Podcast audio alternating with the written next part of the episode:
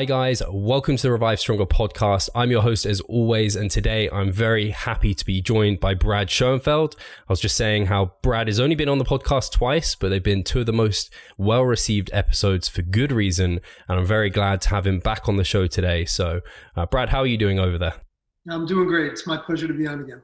Fantastic. And the reason Brad is so popular, and for those I don't know how many people there be, not very many, who don't know Brad is because he is one of the most, if not the most, prolific hypertrophy researcher um, and knows a lot about how to build muscle, how to lose fat, and has done some of the best work. And when you're looking at people and when they're referencing work, it's very often Brad's work. So uh, that's some of the stuff that we're going to be delving into today. And the first topic, because it's been something that has been quite popular of late, and I thought it would be fantastic to get Brad's point of view on this, was effective reps and maybe then touching a bit on failure training and see if Brad has any updated views on that. But first of all, kind of going over the effective reps kind of subject in terms of kind of the last five repetitions are the most effective. And uh, what are your kind of thoughts around that subject, Brad? So I, I think there's some basic merit in the in the theory that there is a, that some reps have greater effectiveness than others overall. I think the uh, at least the way I understand it. Now I've not read these. I more read research and I don't read a lot of the lay stuff, so I don't know the specifics. But from what I do understand, it, like you said, it's about the last five reps. I think that's overly simplistic. Um, earlier reps certainly can contribute to uh, to the hypertrophic response, uh, and I think that might again, this is purely speculative, but there could be maybe more effectiveness for the type 1 fibers, which are more endurance oriented, and the stimulation threshold uh, would be lower for them uh, in that regard. So there, there could be more hypertrophic potential there. And also, that we do know through some of the failure research that's been done that necessarily that like the last few reps might not be necessary to you can least in the, a lot of the studies, or a certain number of them, you're able to achieve hypertrophy without going to the last three, let's say two, three reps. So again, I think that the overall concept that you need to train hard certainly is um, important. And by the way, that I assume it would be accounted for in the model, but that also negates the fact that if you're talking a six rep, a six RM, the basically, or if let's say a five RM, that's all the reps. So I, am not sure how that then factors in. So that means that every rep is effective. Where in a 10 rep, your first five don't matter, or, or let's say an eight rep, your first three. I, I think that again is is simplistic. Uh, so certainly, I, I, think the overriding uh, thing, the take home on repetitions, is that you need to train hard at least some of the time, and that would mean at least we can talk more about failure, but at least yep. coming close to failure. Excellent. Yeah, I think uh, that seems to be the overwhelming kind of the people have spoken about the subject. A similar thought in that oversimplistic, and I'm sure um, people who have kind of proposed the model didn't mean it to come across as oversimplistic, but that seems seems to be how people end up taking people's work. Unfortunately, at times. Happens to me all the time. yeah, I, I bet. I, I, can feel them. Yep. So, um, in terms of failure training, I, I think we spoke about it actually last time that you came on, but I wondered if you had any updated uh, thoughts on the matter, uh, what your current kind of practical recommendations were to people, and maybe because I think the audience listening, probably a lot of them, or some of them at least, are quite advanced, and whether or not that has any difference or any other implications for them. Yeah, so my, my thinking on this actually has evolved somewhat, certainly from the time I published a book called The Max Muscle Plan almost a decade ago now. And I was more liberal with the use of failure, and I think uh, my, my uh, thoughts on the topic. My theory is uh, is less is more sometimes. So I, I, do think that there is a benefit to training hard uh, at some point, to training to failure on some of the sets. If your goal is maximal hypertrophy, I think you can do very well without training hypertrophy and achieve the majority. So, so here's where the nuances come in, and in most of the uh, my favorite phrase I tell my students this all the time, and anyone else who listen that really my answer to almost any applied question is it depends because there's just so many who are you're talking about? What's the generalizability? You're talking about untrained subjects trained subjects younger older middle-aged are you talking about bodybuilders? Are you're talking about stockbrokers who just want to so, so there's just so many different facets. Uh, now if we're talking about what can maximize the hypertrophic response in advanced bodybuilders I do think there is a benefit to some failure training. I think there's less need than I used to believe that, that I, I think was necessary. So, and my philosophy had always been to periodize it, and that. Uh, but, but, before I, I, would go to failure, like in my max muscle plan, I proposed going to failure on all sets for like the two week period, two three week uh, overreaching period. I don't think that's necessary at this point. Potentially counterproductive, but certainly not necessary where it can um, it can trash people more quickly and and not bring about the desired effects. And certainly, if it's not necessary, why do that if it's going to overtax someone? So I think judicious use of failure training is potentially beneficial for a select group of people. I think the majority of people who are lifting uh, probably can do well without it and achieve the vast majority of their potential without even noticing. So, a guy like yourself, who's a, a uh, competitive bodybuilder, um, pushing the limit. So, look, the, the, reason the body responds is a survival mechanism. It's an over, basically, the, if you don't push it beyond its present capacity, it's not going to have an impetus to adapt. So, how do you cause an adaptation? Well, there's many ways, and, and failure is but one of them. But failure could be a way to uh, push the body in, in, ways that it has not uh, that it is not used to, and thus potentially bring about that response. Now, if you're asking me for a general recommendation, I'm always somewhat hesitant to do that because it again really depends. Uh, but I limit it really to the last set uh, in general. I think that most sets should be an RIR, repetitions in reserve, for the, those who don't know. That's how many reps short you are of, of achieving failure. Somewhere between one to three. And let's say you're doing four sets, you might even go three, an RIR of three, RIR of two, RIR of one, and then a last set to failure. There's nothing magical about that. It can be any kind of anything in between as well. Maybe one set at two, and then two sets at one, and one set to failure a lot of that is intuitive, a lot of that is hmm. specific to the individual. So one of the things, and hopefully we will can kind of get into this, but the individual response to training is very diverse.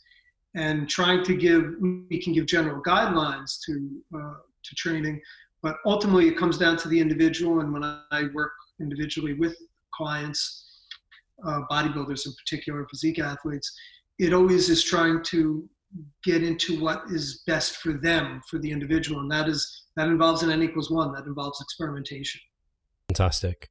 And actually, uh, on a sec kind of secondary note on that, because obviously bodybuilders love training hard. Uh, a lot of us start with failure training. And with the people you've coached, when you've tried to get them to reps in reserve, have you ever had kickback? Has that ever been difficult for you? Uh, glad you brought that up. So I'm working now uh, with a friend and colleague of mine, someone who's a pro bodybuilder, Joe Tolvey, who's a natural, a, uh, a classic physique bodybuilder, IFBB classic physique bodybuilder. And uh, when I started working with him, every set not only was to failure, but forced reps, like or virtually. Right.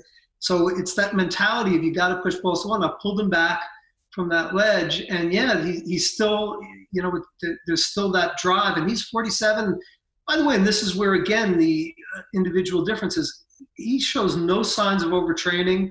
Uh, I mean, he's someone who pushes fairly high volumes uh, and, and to failure.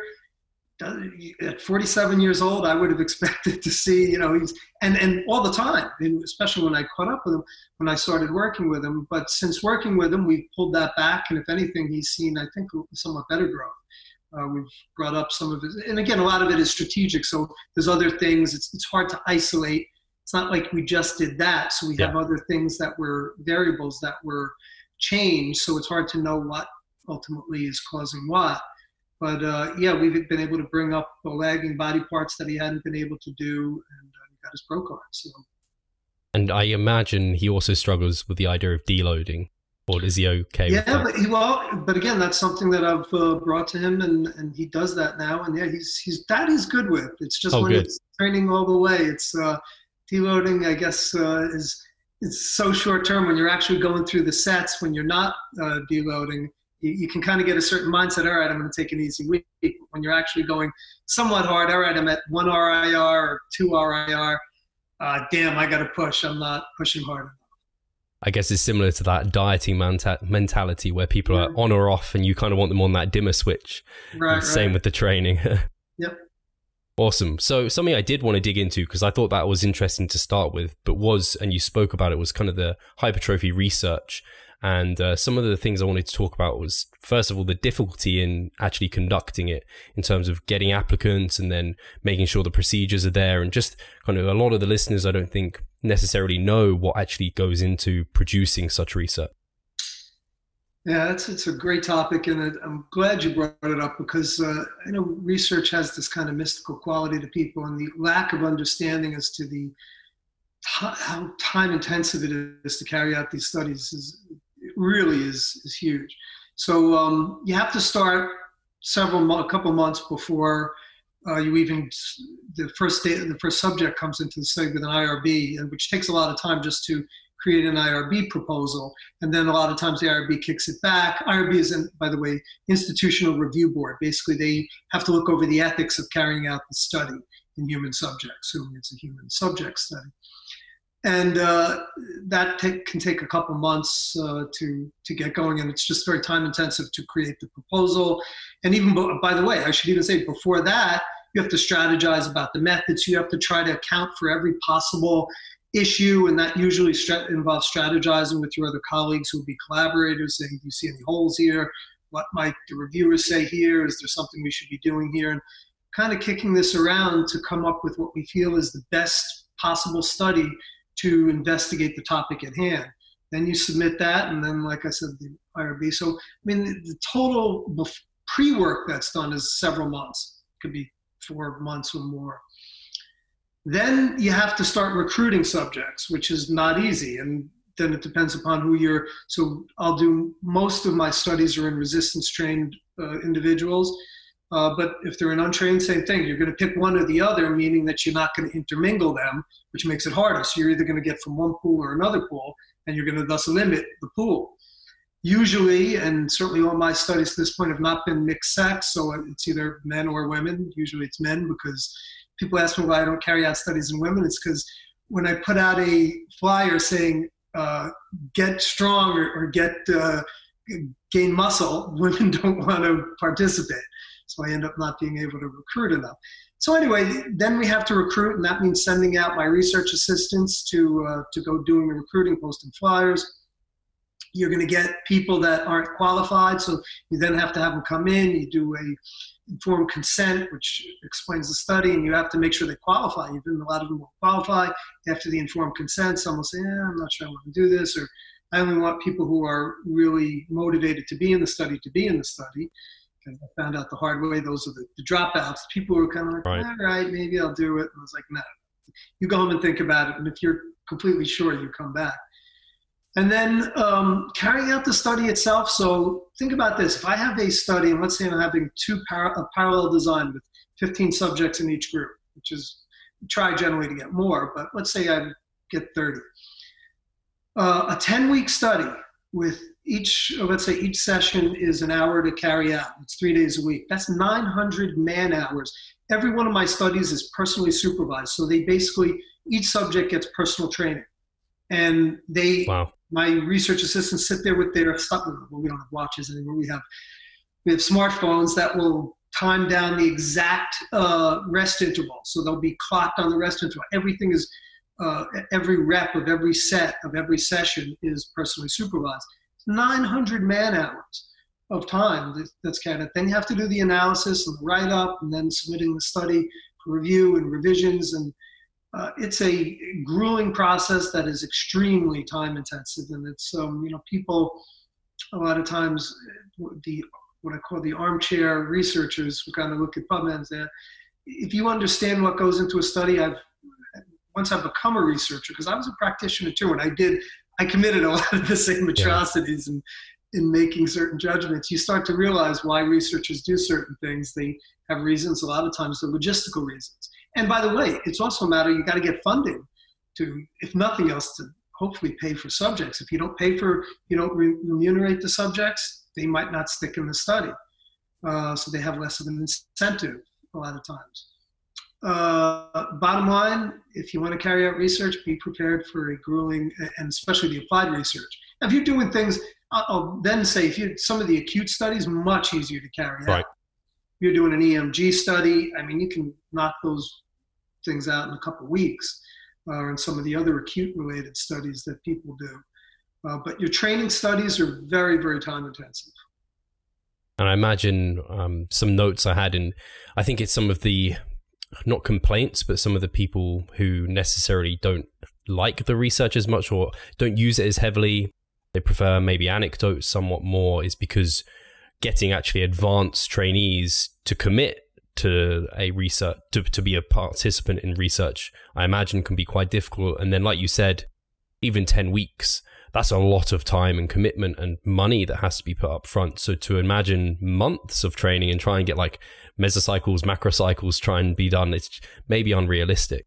Um, for me, it's it's almost impossible to do a study that's more than let's say 10, 12 weeks because yeah. you're really fitting it into a semester.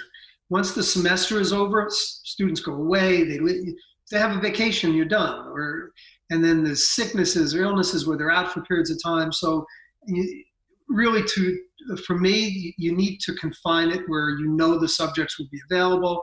Uh, i even have some trouble i one of the questions i have to ask are you going away for spring break? So we have let's say in the, in the spring we have a break of 10 days roughly from school you get students that go away.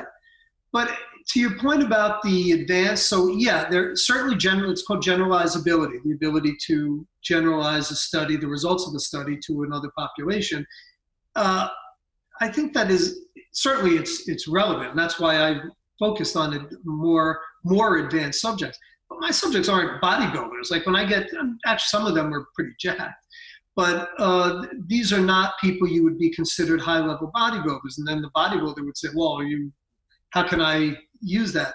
You can. It, it, it's we're not space alien. You know, it's not like you're doing it on space aliens or on rodents. So there's, there's a lot yeah. of generalizability from a resistance trained subject to a bodybuilder. Now it's not exact, and yeah, you then have to use certain.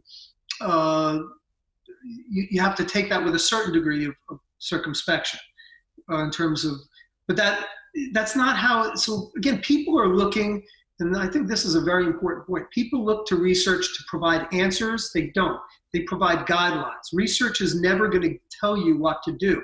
So you want to look at the research, you want to look at a body of research, try to synthesize what the results are, look at who the, you need the generalizability aspect.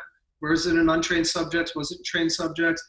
What is the relevant? Certain things might be very relevant from untrained even to trained subjects. Certain things would have much less relevance. So you have to look at what are you studying? What, what is the, what, how is the study designed?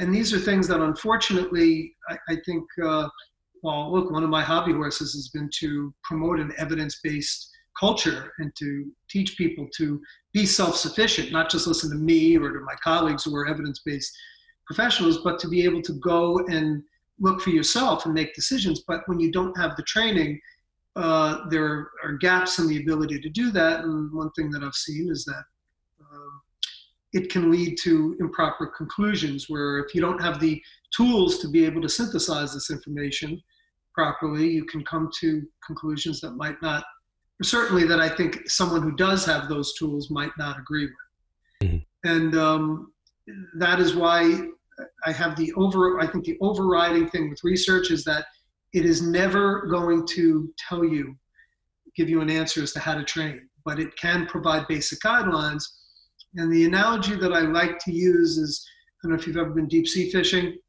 No. Uh, if you go out deep sea fishing, you can just take a boat out and drop your line in the ocean, but there might not be fish there. So if you can go out and you have what's called sonar, where you can actually find the fish, you can be the best fisherman in the world. If there's no fish around, you're not catching fish. And you can kind of think of research as the sonar, that it's getting you into an area where you can start to develop better individual recommendations. When I carry out a study, for instance, let's even say you're doing it on on pro bodybuilders, you're going to have still have huge inter-individual responses within those given bodybuilders. Let's take the drug aspect out. Let's say you're doing it on all natty bodybuilders. Um, certain people respond better to certain things than others. So again, you're looking at means. The research is going to report the means of a study. It's not going to tell you, Steve, how you should train because you might you're not a mean you're you might be you might be centered around the mean and and that's where a good starting point would be for the as a general rule but at least you're getting into that ballpark. And then then you can say you know what? This isn't working as well. Maybe i need to add more volume. Maybe I, I need to decrease the volume. Maybe i need to change my rep scheme. Maybe i need to rest longer or shorter whatever it is.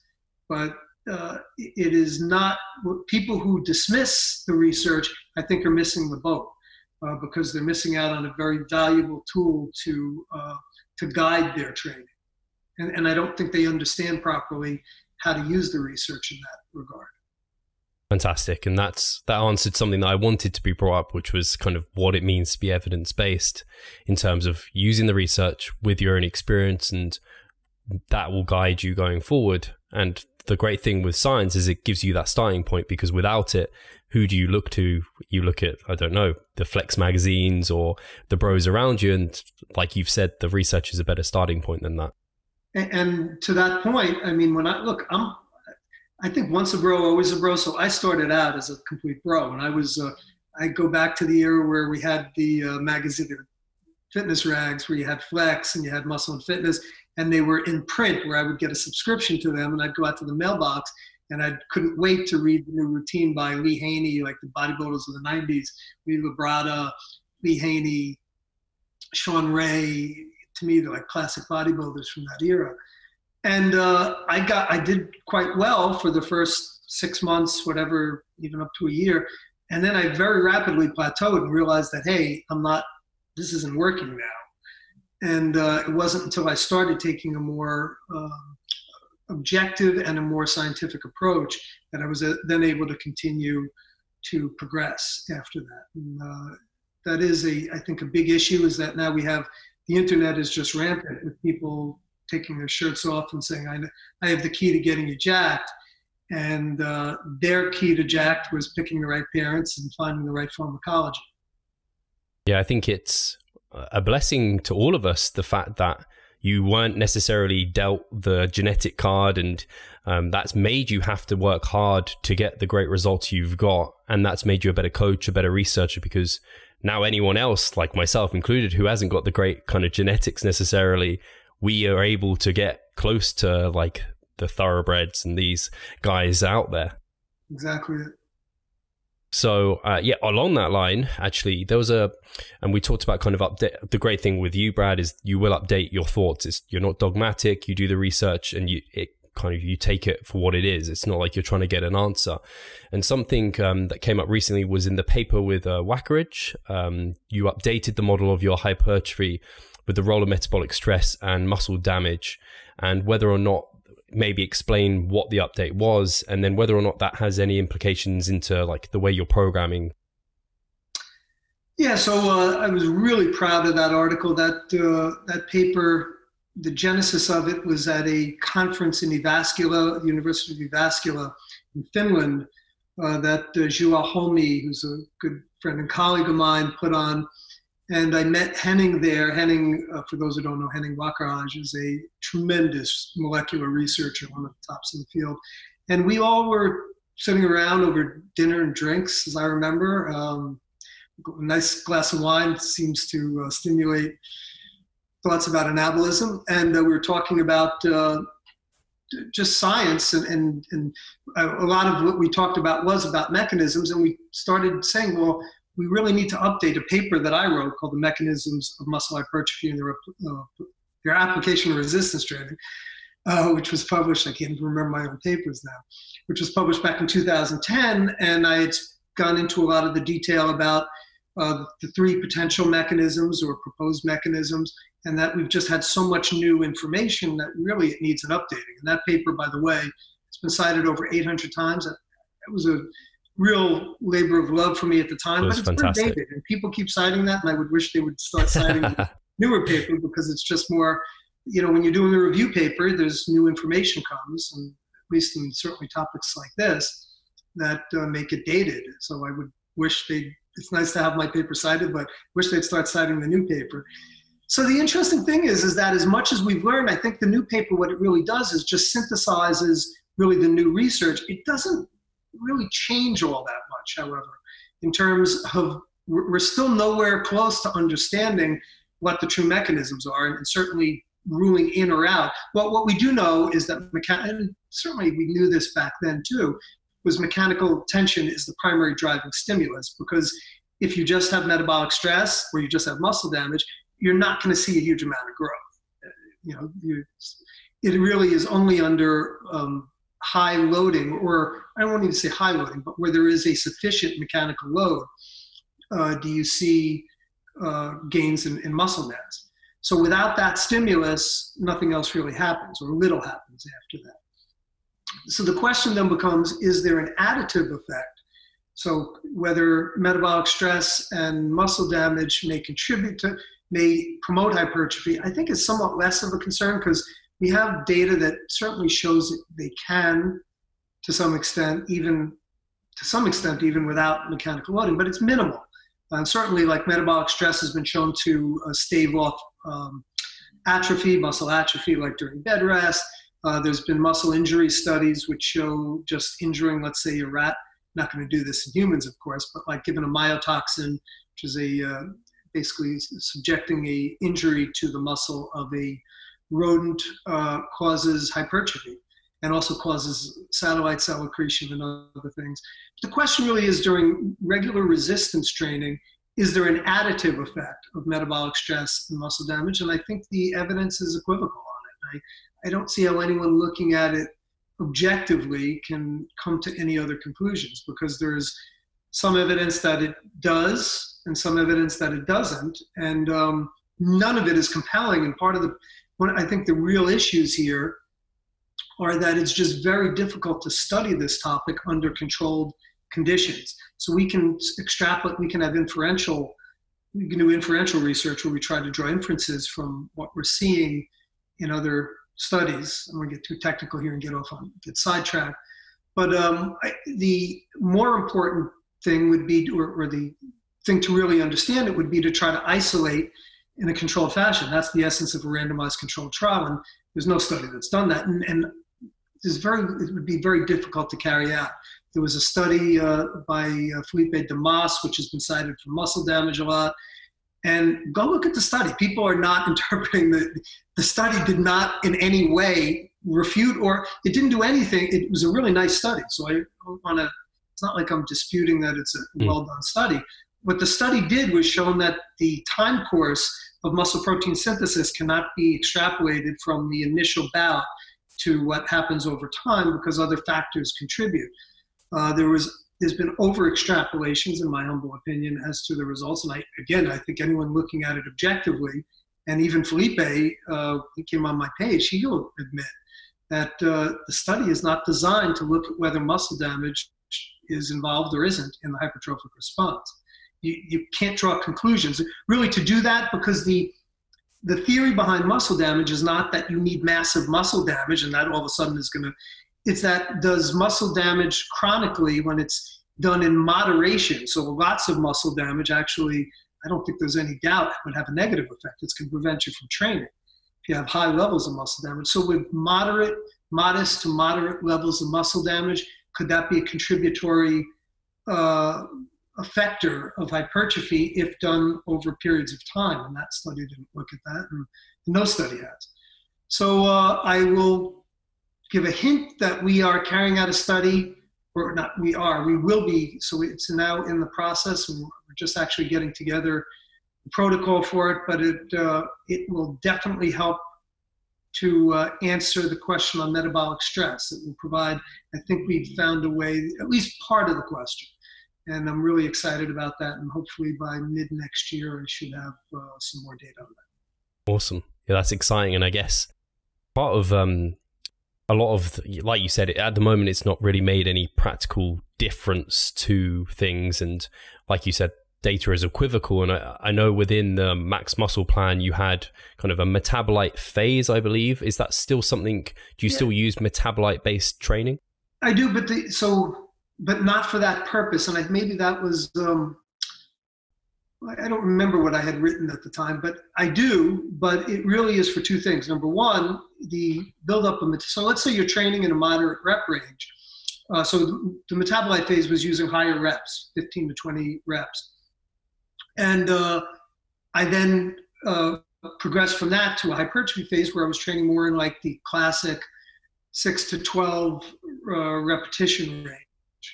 Which by the way, we can talk about that further, is that uh, that's certainly there's no evidence that that's a magical range. I still do like that. I, I think there's, it, it, fits nicely because it has a good balance of certain things. It's economical in a, in a lot of ways. So, but it's not like that's a magical magic bullet for hypertrophy. But let's say that you want to do that and, and progress that, which I still think can have benefits. Uh, if you're training with high reps, it can help to create greater buffering. So metal- the buildup of metabolites has a reactive effect in the body where, where the adaptation is to create greater buffering capacity. Thus, when you then, let's say, do a 10 rep set, which you're going to still build up uh, metabolic uh, byproducts, you will then have greater buffering capacity. So let's say you were only at, um, let's say you're training with 200 pounds in the bench press and you're at rep 10. Uh, if that was you, if you were fatiguing at that level, you can maybe get a couple extra reps at a given RIR uh, because you've built up that buffering capacity. So that would be a benefit there. And I also think, and this is uh, post when I wrote the book, but that there could potentially be benefits for fiber type specific responses of the higher uh, rep ranges. So let's say going upwards of 20 RM uh, might have beneficial effects of targeting fibers. That's still speculative, but uh, we actually have a study that is now ongoing that I will have greater in, insights into that by December. But all these things are, I, best as I can do, will will can and will be studied over time. Fantastic. Yeah, is there a um in terms of like economical rep ranges?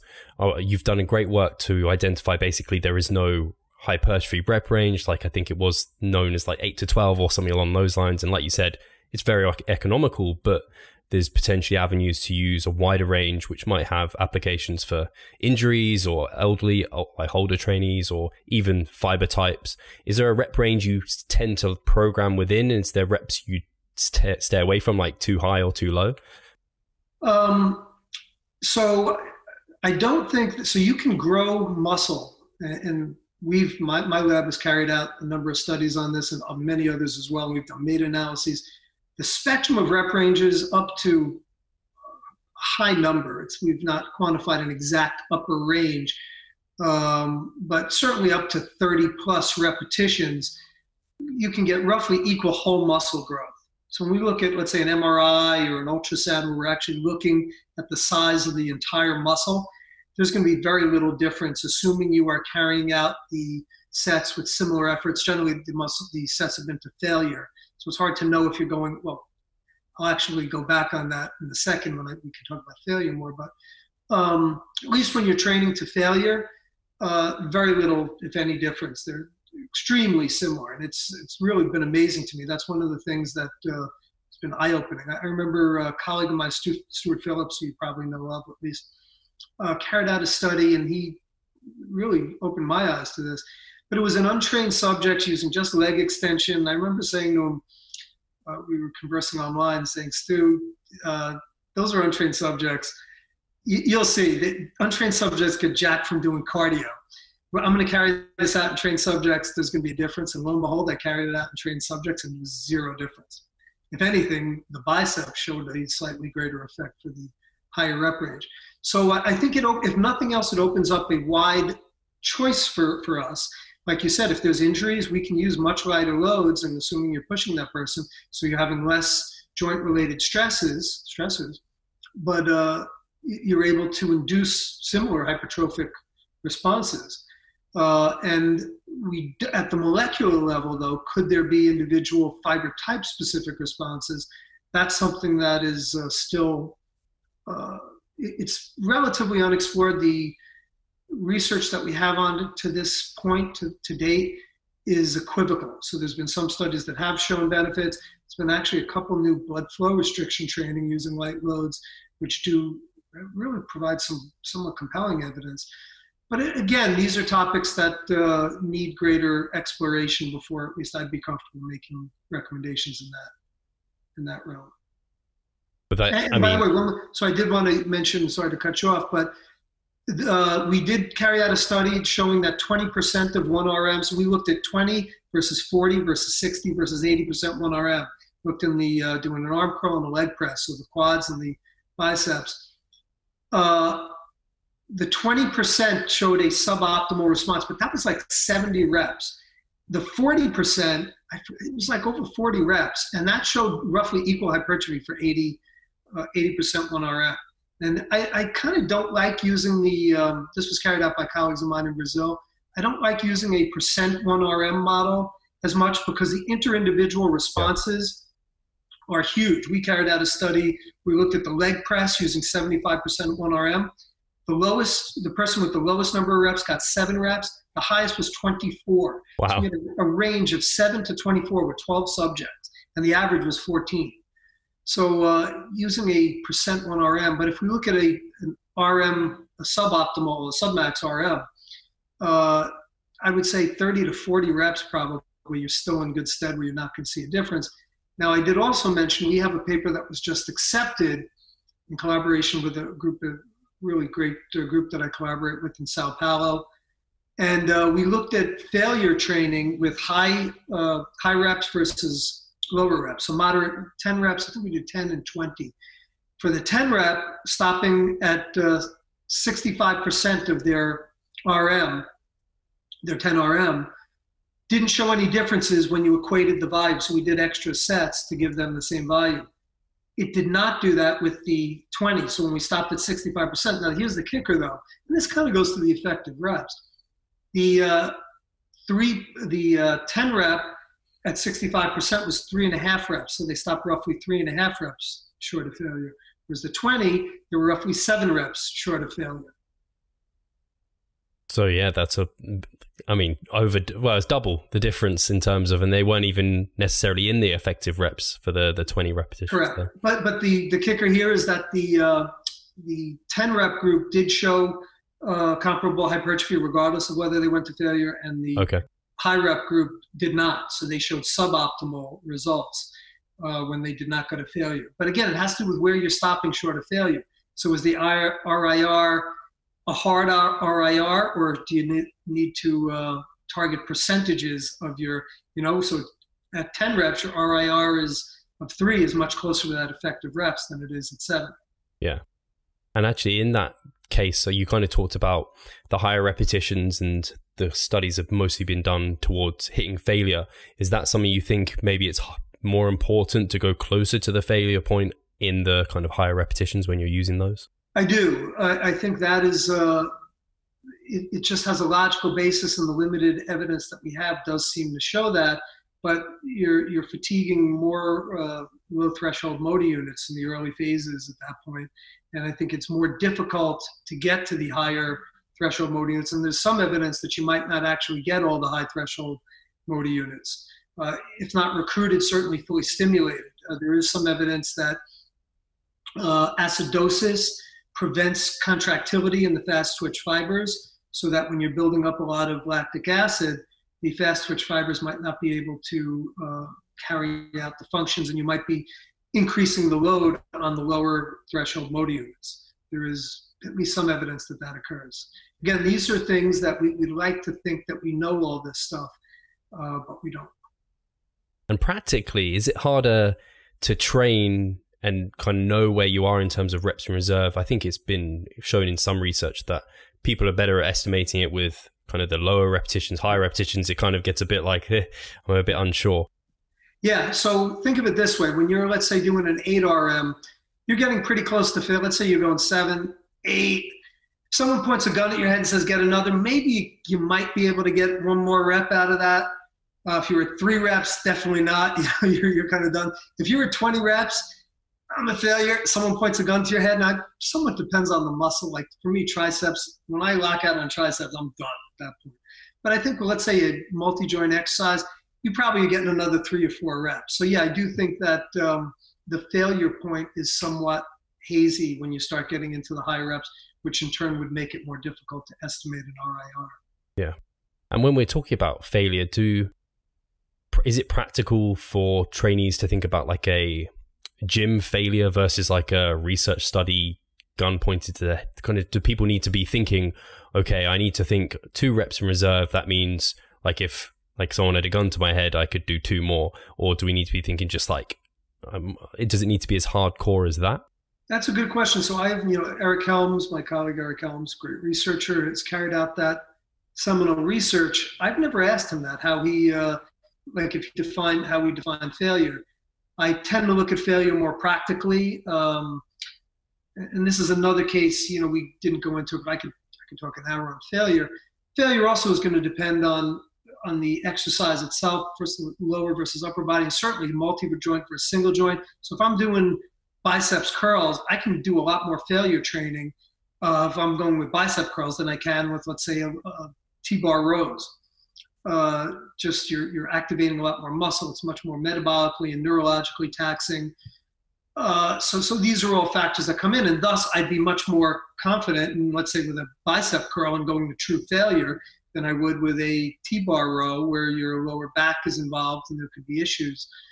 Um, so, so, I think that those are questions that I think is more up to the individual practitioner and how they view the individual. I, I think those are not questions we can provide hard answers to. Now, I, I do think that it's important to understand how the research was carried out. And uh, often in the write ups, it's hard to uh, discern that. I don't recall how Eric had written that up, and I think that's a good question. Uh, I don't. If you don't speak to him before I do, we'll, we'll get back to each other. Awesome. Yeah, I think it's.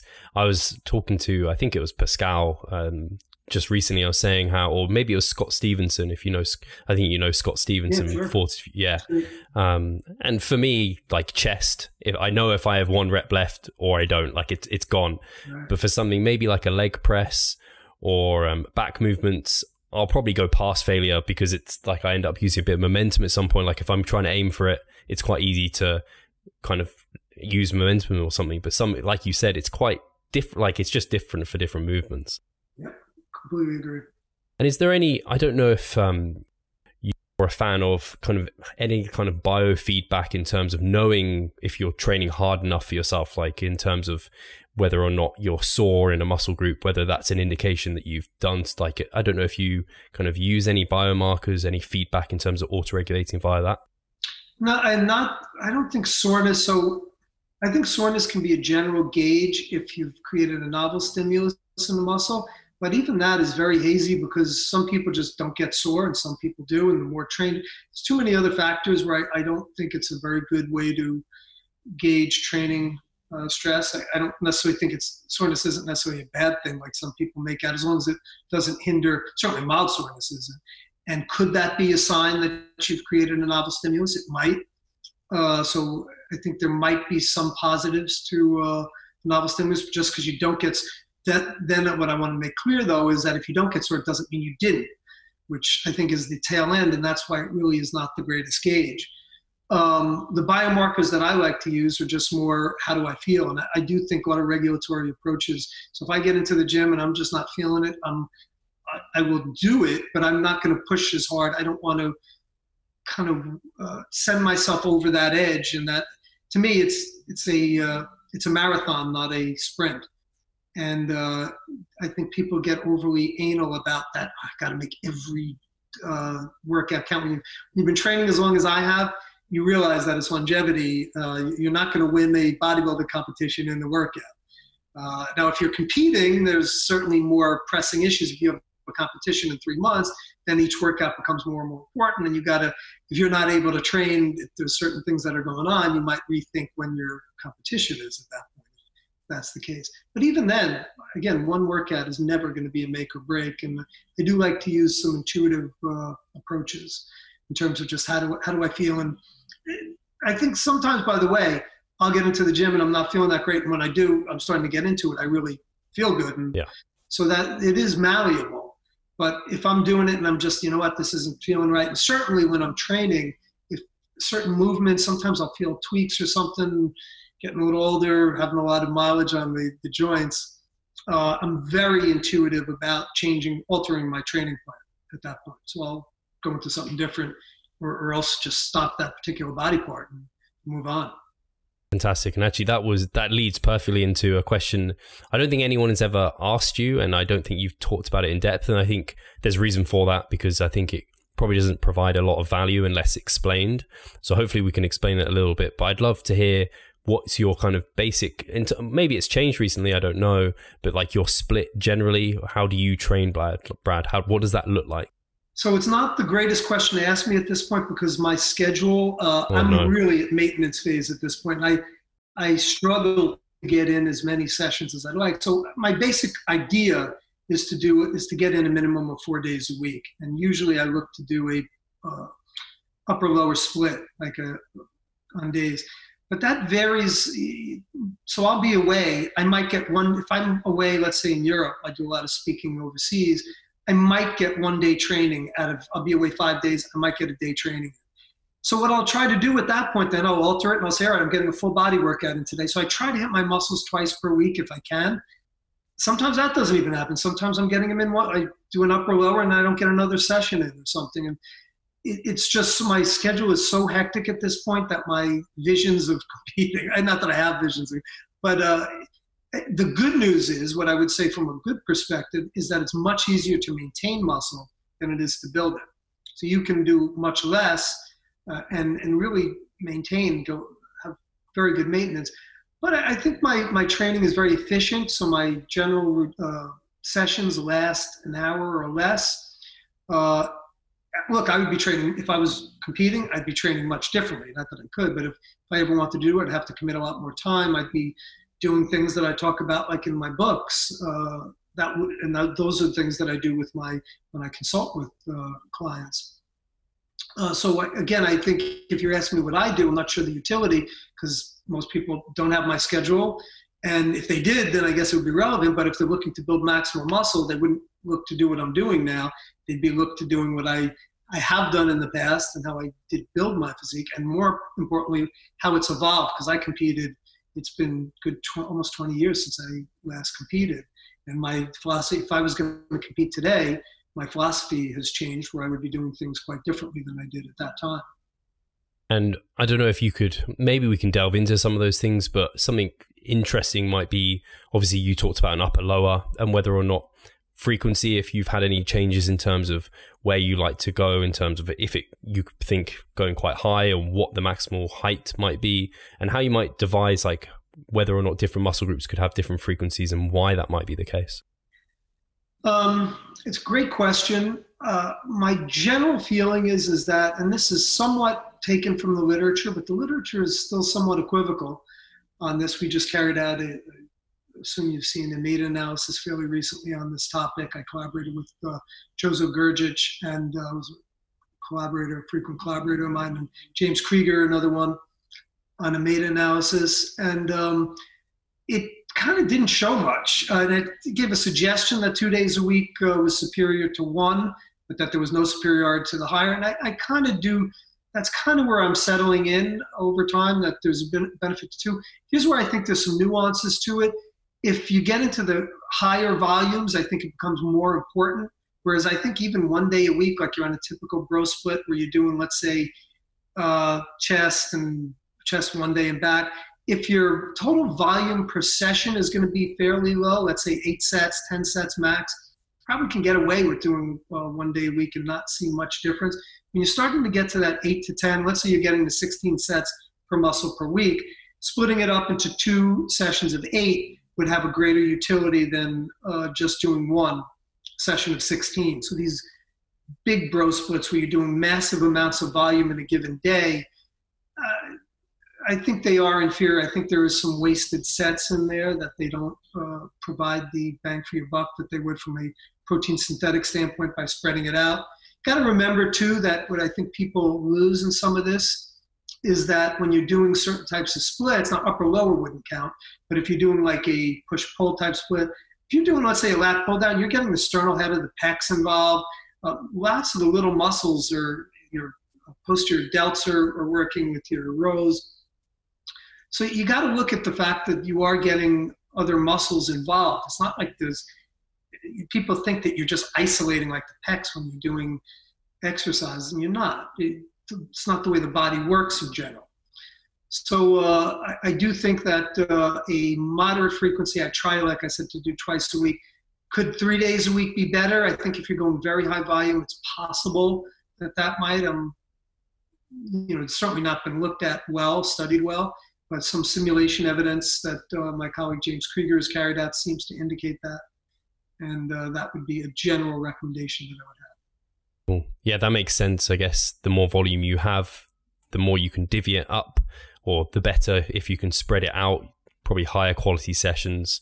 And you kind of alluded to potentially some of it being wasted. And I don't know if you think there's uh, a cap and like how much you can do in a single session in terms of people end up, I don't know, they could go, someone could do five and then someone else is doing 15 or five of those reps or sets potentially wasted or you've accumulated too much muscle damage?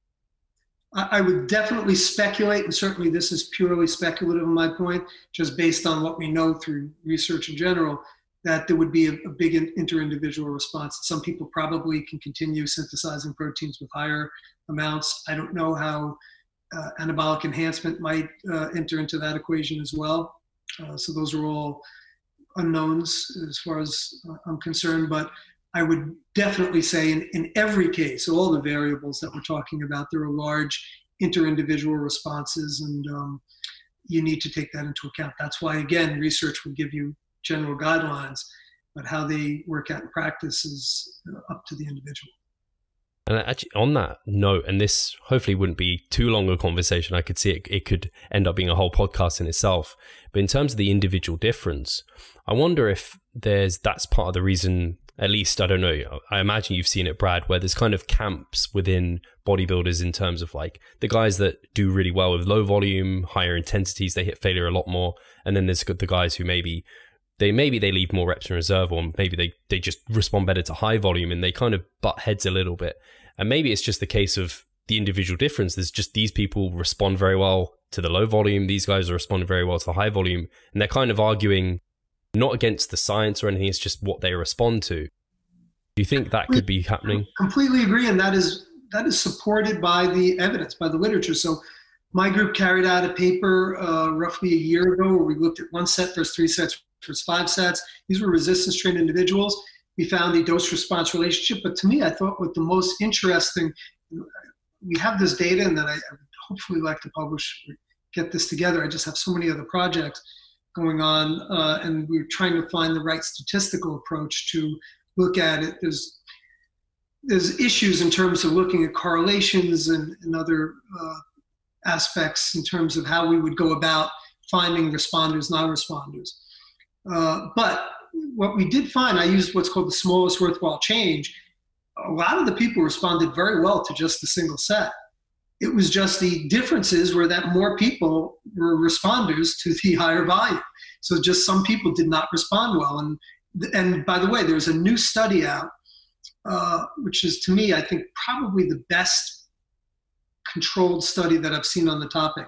It's by a group out. It was a collaboration between Denmark and Norway, I believe so the uh, Scandinavian countries, very good researchers. They did a, this was, I mean, it was mind-boggling the detail they they had.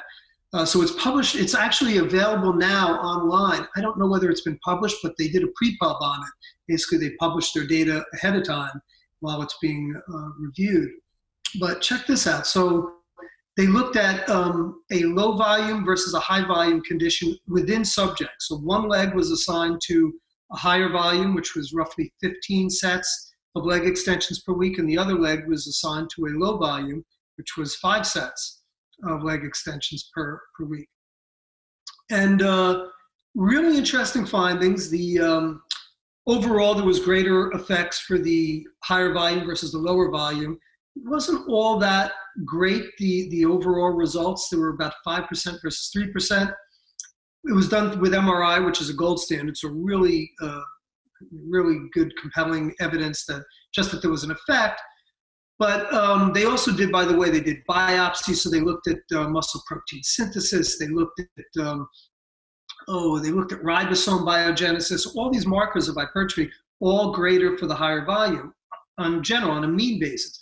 But what I thought was more compelling and, and just more interesting was that they then did a sub-analysis of right versus left in each person. So did were they equal? Were they did one have greater than the other? And that's where so um, roughly half the subjects had no difference between right and left leg. So they could do five rep, five sets or 15 sets, and there was roughly the same hypertrophy. 40% had greater hypertrophy and some substantially greater hypertrophy in the higher volume leg So 40% would be, I guess you'd consider them responders. But only 9%, and it was very, it was very close to being almost not, uh, you know, on the line, saw better results with the lower volume. So uh, it shows that volume is, is a driver of hypertrophy, but that, like you're saying, some people do quite well. And I think that's well supported now with the literature that volume really is only a driver, or it's always going to be a driver because you can just go to ridiculous. Hey, I can do one set every. Remember, Mike yeah. Was starting to go in his later days when he got a little loony, and he was saying you don't need to you need to train once every ten days, just one one session. All you need. It's like he had no. It was based on some philosophy, you know, quoting Kant. Um, but certainly there's going to be, we, we all know, obviously there's a dose response to a certain point, but I think when we start to get to higher volumes, it becomes a highly individual and that some people are much more responsive than others just based upon the, the literature that we have that, that has been done, which I think is quite compelling. And just, you'd have to just use general logic and things like that, like you said, from what we see anecdotally.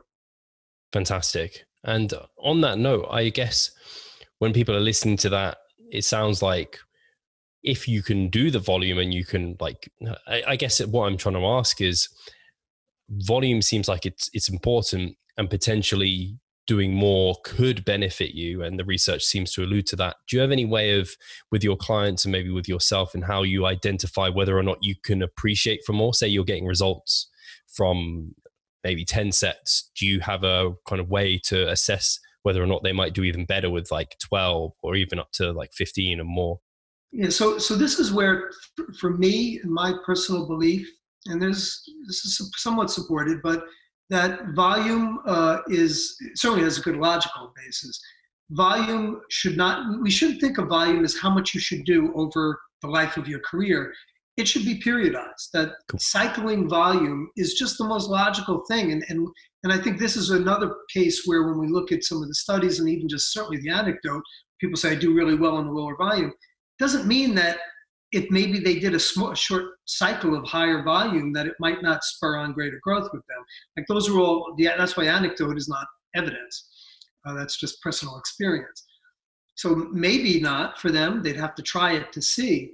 But based on my experience, which is quite extensive, and just uh, logic and the limited amount of research we have, and certain inferential uh, aspects from, from research that we have, uh, the body can tolerate high stressors. So, volume is a stress, just like other stresses, for short periods of time and thrive.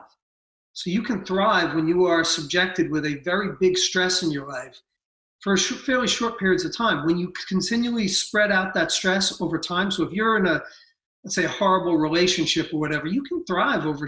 It's not going to necessarily negatively affect you over short periods of time. That's spread out over six months or a year, and that goes with other certainly illnesses. Can same things can happen. Um, so similarly, if you uh, create a we know that the body adapts through a, a stress that it's not used to so a, a, challenge to the body beyond its practical resources if you promote that stress for a short period of time and then pull back and then again go let's say in a stepwise fashion go back to a lower and then moderate and then higher volume uh, that to me is the essence of pushing the body to its to its limit where you can go to the edge of a cliff but not go over that cliff. So kind of that's the analogy I like to use. Once you're over the cliff, that's your overtraining, your your negative response. And it's it is a fine line. How do I go about doing that? So I have a basic template that I use. That's why research creates um, it gives you guidelines. So like 10, 15, 20, you start with 10, 15, 20, and maybe slightly more. But that's always then you see how someone's responding. If they're not, promote, to me, it's always intuitive. I, I like Mike's, uh, Israetel's um, your, uh, there's M, uh, maximal effective volume. Did I say that right? The, his MEV. volume landmarks, MEV, um, yeah. minimum effective volume. Minimum effective volume, right. Uh, I, but I, I think that to me, it's I do it a little more intuitively. Like Mike, I like that Mike tries to have objective measures. Uh, I have to use that more. I haven't in practice, but I think to me, the downside, I've, I've always kind of resisted that because I think once you start seeing levels go down, it to me starts to indicate an overtraining response. And that to me is a problem because if you're at overtraining, I've spoken to Mike about it and um, he's somewhat assuaged that. So, uh, but I've always found it kind of easy to do somewhat intuitively. Uh, if there's better ways, I'm always open to that. Here's the other thing that I'd, I'd say about volume, which uh, to me, I think this is the one thing that my that I've changed my opinion on based on some of the research that we've carried out and some of the other new research that has come out and that is that I I'm privy to it's coming out, is that um, there I think there is a benefit to targeting certain muscle groups. Uh, the way I like to look at volume is, is that your body has an overall ability to recover from a certain amount of volume because it's a, a, systemic response. Overtraining yeah. is systemic. And um, like I said, you then have to factor in things like, same with failure, with the, are they, let's say, lateral raises versus shoulder press, military press, uh, leg extension versus squats. So certain exercises are going to be more taxing from a volume uh, respect than others. But for muscles that have that are lagging, I like to think of volume as a budget, whereby you will allocate more volume to what is needed and less volume to what is a strong point, assuming that you're looking to be symmetrical. And uh, assuming then that you're a responder to volume, that potentially can allow you to to get extra growth from.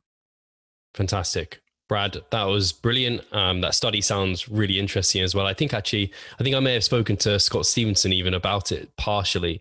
Um, he brought it up, and I, that's it's just fascinating to see those sort of ones done, and maybe they do some on like art, different arms and things as well at some point. And I'm sure you have many things in the works.